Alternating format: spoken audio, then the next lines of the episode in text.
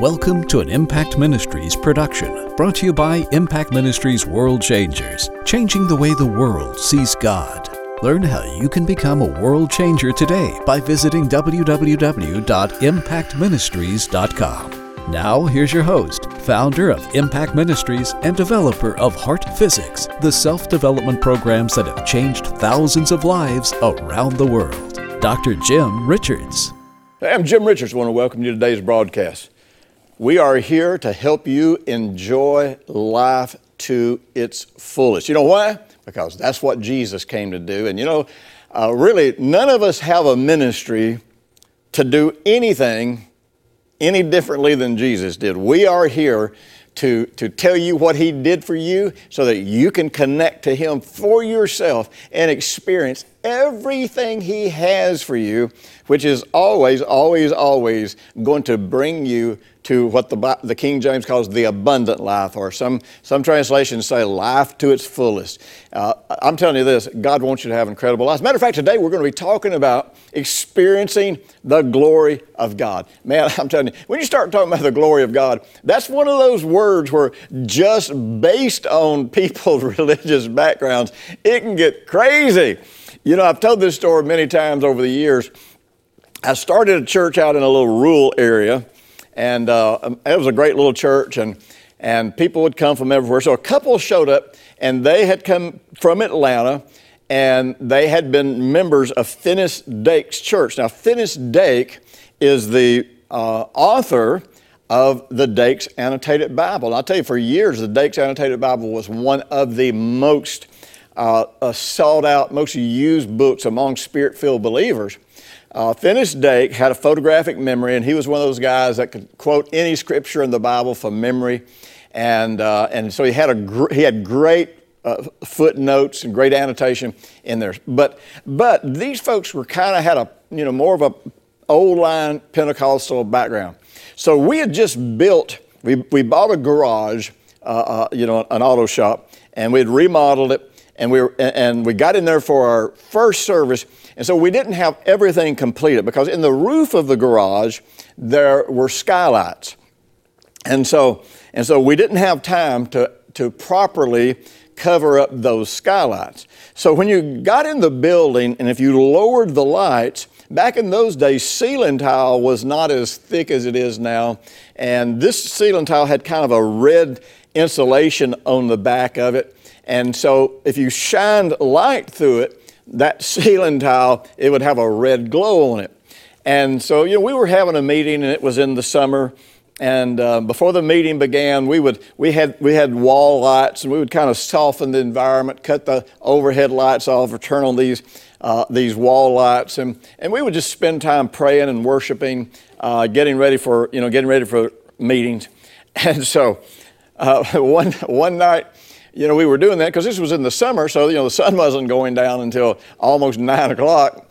And so we were having a meeting, man. We were in there worshiping and praying. It was incredible. We were having a great time with God. And all of a sudden, this, this woman jumps up and she starts saying, and she was kind of doing it old school Southern Pentecostal style. The glory, the glory, the glory. And she was carrying on and like, and so what happened was she looked up and saw the red glow uh, coming through the ceiling tile. It looked like the ceiling was on fire, uh, but it was just glowing.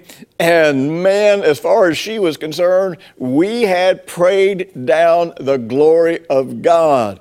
And uh, you know, when you think about the glory of God, and bless her heart, you know, I, I didn't, I didn't even have the heart to tell her, you know, wh- what it was. I just, I just let her think that. I never, I never explained it to her.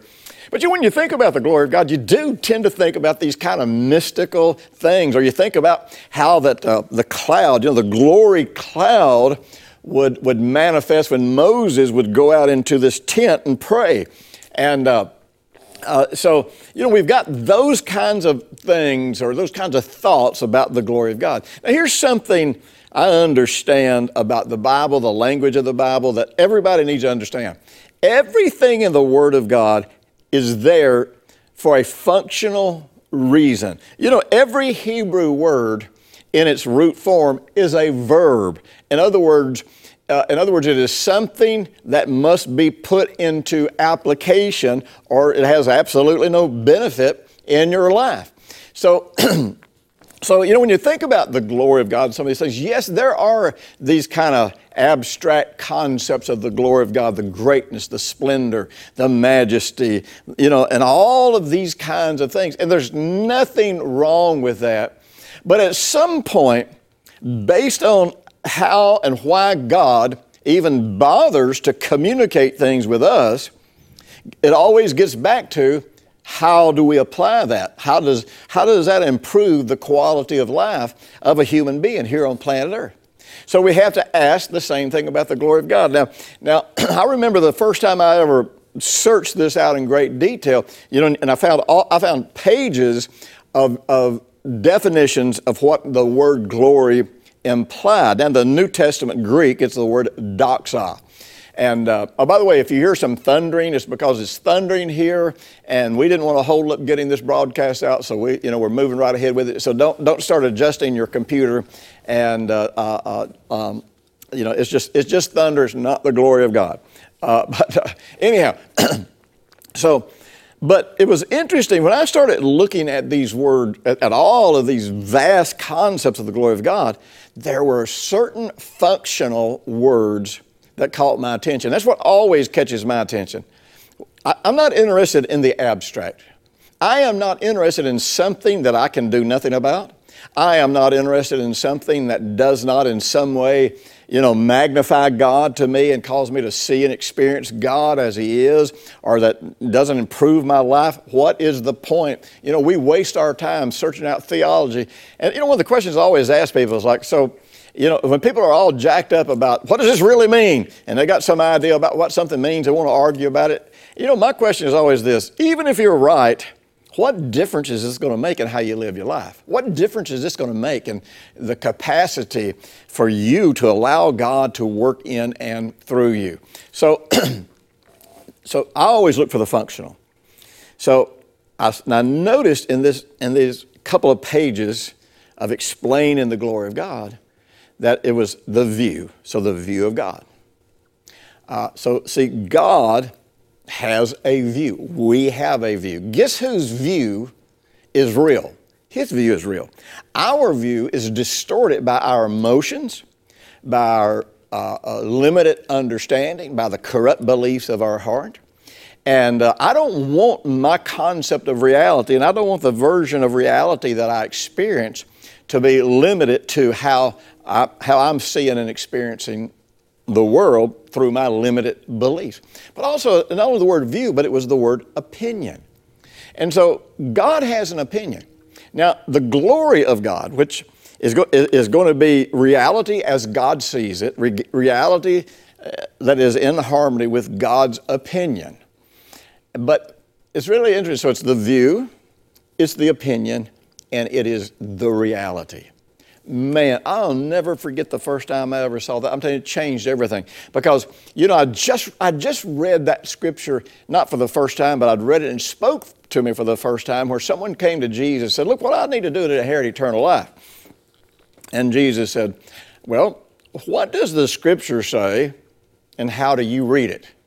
And for the first time, I don't know why I hadn't seen that for so many years, but for the first time, suddenly it's like, Whoa, it's not just what the Scripture says, it's how I interpret the Scripture, how I view the Scripture. The limitations in our life are all based on the limitations we place on God's Word and ultimately on God because of the way we interpret His Word. Listen, that's why I wrote the book 10 words that'll change everything you know about God is because people have definitions of words that limit God, that pervert who God is, that pervert His character, pervert His nature. And, and, and once you have a limited view of God, then you, we become just like the children of Israel, that the Bible says uh, uh, that they limited the Holy One of Israel. And the main reason they limited the Holy One of Israel, they were not steadfast or established in His covenant. Well, I'll tell you something. I'm, I'm established in the covenant of peace. God made peace with me through the Lord Jesus Christ. Uh, I am in Jesus, therefore I, I only experience from God what Jesus experiences. And everything else, it, everything else is life, is circumstances, is situations, or it's my beliefs that are not in harmony with God. so I want to I want to live in God's reality. You know, heaven is God's reality. Heaven on earth is God's reality. Anything less than that is really not God's reality. Therefore, it is in fact not God's glory. Now, you hear me talk about this a lot. We're not trying to get God to do anything. You know, people who are trying to get God to do something, they don't believe that He already has done something. Well, if I don't believe God has, already has given me everything that pertains to life and godliness, then what, what am I saying about the death, burial, and resurrection of Jesus? I'm, I'll tell you what I'm saying. I'm saying God's got to do something else. God's got to do something better. Well, the Bible says that He has given us all things that pertain to life and godliness through the knowledge, the experience. Now, if you didn't, if you hadn't listened to last week's broadcast, stop now, go back and listen to last week's broadcast. Through the experiential knowledge, we have everything that pertains to life as God views it, life as God says it should be, uh, is ours when we experience the Lord Jesus Christ and what He has accomplished for us. So, so what we're trying to get people to do is not try to believe that God will do something, not try to believe that God, you know, will give us something, but really what we're trying to do is we are seeking to harmonize ourselves or get in step with what God has already done. It's sort of like, you know, when, when the Bible says walk in the Spirit, that means get in step, get your pace with the Spirit, sync up with the Spirit of God, speak, sync up with the truth of what we have through the Lord Jesus Christ. Now, when you look at the world and, and how the world responds to the church, I want you to understand the reason the world hates God. I mean, there's obviously the wicked who just love wickedness and, and uh, uh, love power, they love corruption. But that's, that's really probably not a great number of people in the world, percentage wise. The majority of people in the world that really are turned off to God, they are turned off to God because of the church. Just like the nations of the world were turned off to God because of Israel. And, you know, and God said, in, in, in Isaiah 53. Why, why, why are people moaning? Why do they go into captivity? For no reason at all. Why do they blaspheme my name continuously? Well, it was because of the oppression that they went under. Well, the nation of Israel was under the oppression, you know, of an invader, but the people of Israel were under the, under the oppression of legalistic leaders that Jesus said just bound people up with burdens and, and added to the weight and didn't, didn't, didn't lift one finger to help them with the burdens that they had. Basically, our, the church's gospel is not the gospel at all. You say, well, wait a minute. I'm not, I'm not talking about every church. I'm not talking about every preacher. I'm talking about when pastors stand up and say, God will kill somebody in your family to teach you something. When they stand up and say, you know, uh, uh, start following God, it's going to get hard, so you, bet, you, bet, you better get ready. Or they say, now don't ever say you don't want to do something because if God hears you say that, He's, he's going to make you do it. And, you know, and God is going to use oppression and pain and suffering. I want you to know not only is that not gospel, that is Luciferian demonic teaching. And it is that very approach to the gospel, because the word gospel means good news. There's no good news in it. It is that that turns people away from God. You know, Romans 2, verse 4 says, do you despise the riches of his goodness, forbearance, and long suffering, not knowing that the goodness of God leads you to repentance? Now, man, I'm telling you, I would love to spend a couple hours on the biblical concept of repent, repentance. Again, you know, the religious concept of, of repentance is oh, you need to feel ashamed, you need to feel remorse, you need to feel guilt, you know, you need to suffer, you need to, you know, you need to feel like a worm. That, that has nothing to do with, with repentance. You know, repentance is where you change your mind about something, but repentance, honestly, is more about turning to God than it is just about turning away from something else. It is a turnaround, but see, when you turn toward God, you have turned your back on everything destructive.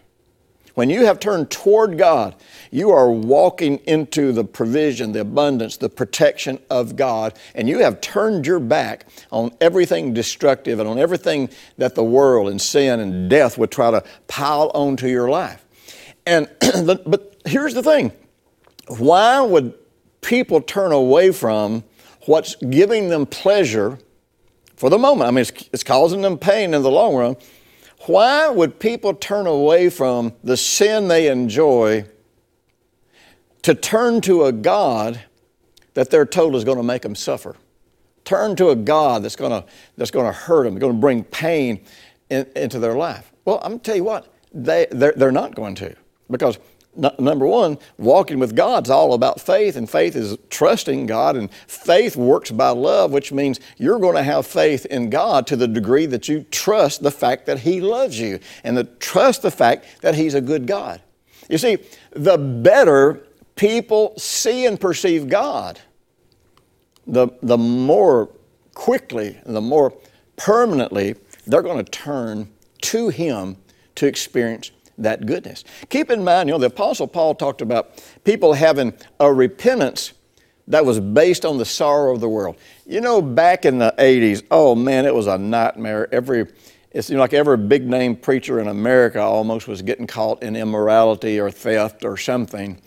And, uh, you know, you'd see them on television and they're just crying and, oh, they are so sorry. And, and you know, here was the interesting thing is you didn't really ever see many of them talk about you know their character flaws that got them in those situations. You didn't you didn't see them you know talking about their commitments to to godliness and character. You just you just heard them talking about how ashamed and sad and sorry they were you know for their sin. Well that's you know the sorrow of the world is just simply being sorry that you're having to live in the consequences of getting caught you know, everybody repents when they get caught. But, you know, the Apostle Paul says, listen, there's a sorrow of the world that works death.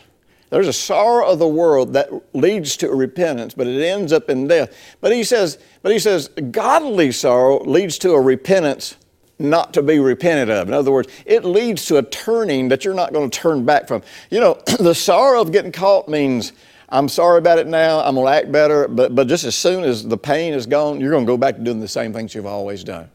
Listen, it is the goodness of God that draws us to God in a way that says, man, you know what? I want to be like God. I want to be around God. I want to hang with God. You know, I, I, I I want to be with him. I want to know him. I want to experience these promises. Matter of fact, the Bible says it's the promises. You know, in other words, the goodness. It's the promises of God that actually delivers us from the destruction that's in the world because of our lust. You know, having lust is not sin because the word lust just means desire. We've all got desires. And, and most of our desires that get us in trouble are natural desires, but they are natural desires that the church told us was evil. And so, you know, the desire for success, that's a God given desire. So the question is are you going to walk in God's integrity to have success, or are you going to cheat, steal, and lie to have success? You know, the sex drive, that's, man, that's, that's a, God gave us that drive, gave us that ability, gave us that capacity. So the question is, are you going to discover how to fulfill that in a monogamous relationship between a man and a woman? Or are you going to gratify your flesh in some way that you are just convinced this is the best way to do this? You're going to find good and evil for yourself, totally independent of God. So you see, if you believe God is good and that God will fulfill all of your deepest desires and, and, and in a way that, that gets better and better and better and better and better, that's the goodness of God. So you're going to repent. You're going to turn to God and turn your back on the way you're trying to do this. You know, the word goodness, of course, it has to do with, you know, with all these pleasing, desirable, appealing, you know, concepts. But the, the word itself, here's an interesting thing about the word goodness. The word goodness, anytime you see the word goodness or good in the Bible, you need to think harmony because goodness is something that is only accomplished in harmony with God. In other words, the glory of God, His view. Have I aligned my view of life with God's view? Have I aligned my view of God with what God says about Himself? Have I aligned my view of myself with what God says about me? You know? So that, that's harmony. So view and opinion. Have I surrendered my opinions to God opinions? That's harmony. You know? Have I accepted the fact that my reality is an illusion unless it matches God's reality. Everything I think is real, the way I see and experience what I call reality, is an illusion if it is not in harmony with what God says reality is. You know, if you're not experiencing yourself as healed, then you have a different version of reality than God does. Now, I'm not condemning you for it. I'm not telling you to beat yourself up. If you're not, if you're not experiencing yourself as, as prospering, and I realize that's a, that's a relative term, but you know, man, there's hundreds of scriptures about God's desire not, you know, to bring you into prosperity. It's part of the promises that we have. And so if I'm not prospering, then uh, that, that part of my life is that's not that's not God's reality. It's, it's an illusion. It's something that I've created based on my limiting beliefs, my limiting life experience. So you know, so I can go through any of the names of God that are fulfilled to me in Jesus. If I am not living a righteous life, if I don't, if, if I don't see and experience myself as a righteous person, that's an illusion if I'm in Jesus. So goodness always has to do with harmony. Now in the Hebrew, one of the things you do in translating Hebrew words is you always look at the letters that comprise the root word. And every letter and the root word has its own definition, and you put those definitions together, and it takes you to a whole different depth of how to translate that word. but one of the things you always want to realize there's a light side and a dark side to every word, there's a light side and a dark side to every letter. And you can go to the dark side or to the light side based on what you believe about God. The, uh, the Hebrew word for goodness, the root word, is spelled tet. And the word tet, of course, which always has to do with harmony with God. is it's, um, it's all that God does is good and, and is designed to bring us into harmony with God and to funnel His goodness through us into the world. So, so it's goodness that's based on harmonizing with God, that, and it's a goodness that flows through us, and it's the way that, that we relate to others. That word tet also has to do with the concept of, of, uh, of creation. Now, the vav is the second letter, which, which is, can, can be sometimes pronounced as a W. And the vav is a picture of a tent peg, and it has to do with, with connection and, and, and kind of nailing something down. And, and it's a, the tent peg, the vav, represents the connection between heaven and earth. So, as a man, when I connect with God, with a man, whenever I surrender my opinion to God's opinion, I now create a harmony between heaven and earth. That's what Jesus taught us to do, which, by the way, you know, my, my, my second book on the kingdom will be, will be coming out in a few months. As a matter of fact, in October, we'll be having a, a uh, heart physics weekend, and we're going to be talking about meditative prayer, and I'll be releasing uh, my book on, on the keys to the kingdom. And uh, because the keys to the kingdom are all about knowing how to harmonize heaven and earth. Your, your will be done on earth as it is in heaven. It is our job to establish and harmonize here in our lives what God has already established in heaven, the reality that He has already created in heaven. So, and then the, the last letter is, is the bet. Now, the bet uh, always represents a house that's filled with the presence of God or a heart that's filled with the presence of God. And the interesting thing about this, because, because the bet relates to the house, it's always a place of beginning. It's always a place of like, like new creation. Because as, you know, as a believer, the new creation starts in our heart because we believe something in our heart and then it manifests in all of the rest of our being. So, so uh, the goodness of God this, this, this wonderful way that God treats people is what makes us able to trust Him, is what brings us to this place of repentance, is what brings us to this shift in our heart, which brings us into a harmony between heaven and earth. Now, the problem is the way we look at and treat sin, you know, uh, Romans 3.23 says, all have sinned and fallen short of the glory of God. Now, when you look up the word sin in the Greek, hamartia, the definition basically means to fall short of the glory of God. Now, falling short of the glory of God, and usually what people, what people do is, is they, they put the emphasis on falling short. And the emphasis is all on the negative, it's all on what you've done wrong, it's all on how you've messed up. But really, the emphasis that the Word of God puts on is what you missed out on. Now, if the glory of God, and we talked about this last week, when Moses wanted to see God, God hit him in the cleft of the rock and passed by him. And what Moses perceived and saw and experienced was God's goodness. So if I'm falling short of the glory of God, I am failing to perceive how good God is. If I'm failing to perceive how good God is, then I don't repent. I don't turn to God. I don't wrap myself around God. I don't build my life on God's Word. I don't make God the center of my universe, the center of my beliefs, the center of all things. Instead, I, you know, I kind of try to hold on to God and then I try to go out here and get the good life the best way possible. And so, what we've done to ourselves and what we've done to the world is we've tried to frighten them into coming to an angry, short tempered God and get them to come to him and surrender. And this is what pagan this is what pagan religions were all about. This is about what idolatry was all about. This is what all the pagan gods did. We'll kill you if you don't surrender to us. That's not what god offers. But you see we're not showing people how good god was in the same way that jesus was showing people how good god was. Now listen again if you're a person who wants to be a disciple, if you're a person who wants to take this beyond just what we're able to cover in these broadcasts, because we're only able to cover so much, then, then you, you got several options. You can get my book, 10 Words That Will Change Everything You Know About God. You can get the series. There's not a lot of overlap in the book and the series. And as a matter of fact, if you purchase both the book and the series, I'm going to give you uh, free access for a limited time to the 10 word seminar that Kai Ventura and I did right here in Huntsville, Alabama, because man, I'm telling you what, I, I want to bathe your mind with how good God is.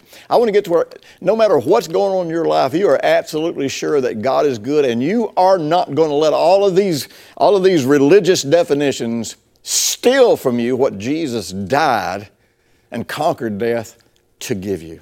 Listen, I hope you've enjoyed the program. Be sure tell me, give me some comments about how this is helping you, and like this so that other, if you're watching on YouTube, so other people see it. And be sure and share this. Man, there's hurting people out there that need to hear this message. And if you want to make sure you get it every week, you can either subscribe on YouTube or you can go to impactministries.com and be sure and get on my uh, uh, my email list. And every week you'll get a link to a new program that's going to help establish you in the love of God. I'll be talking to you next week. Thanks for listening to the weekly Impact Ministries World Changers podcast with Dr. Jim Richards. If you like what you've just heard, we encourage you to share our web address, www.impactministries.com, with friends and colleagues. Be sure to check out the resources section of our website for previous podcasts and our videos. Join us next week for another great message by Dr. Jim Richards.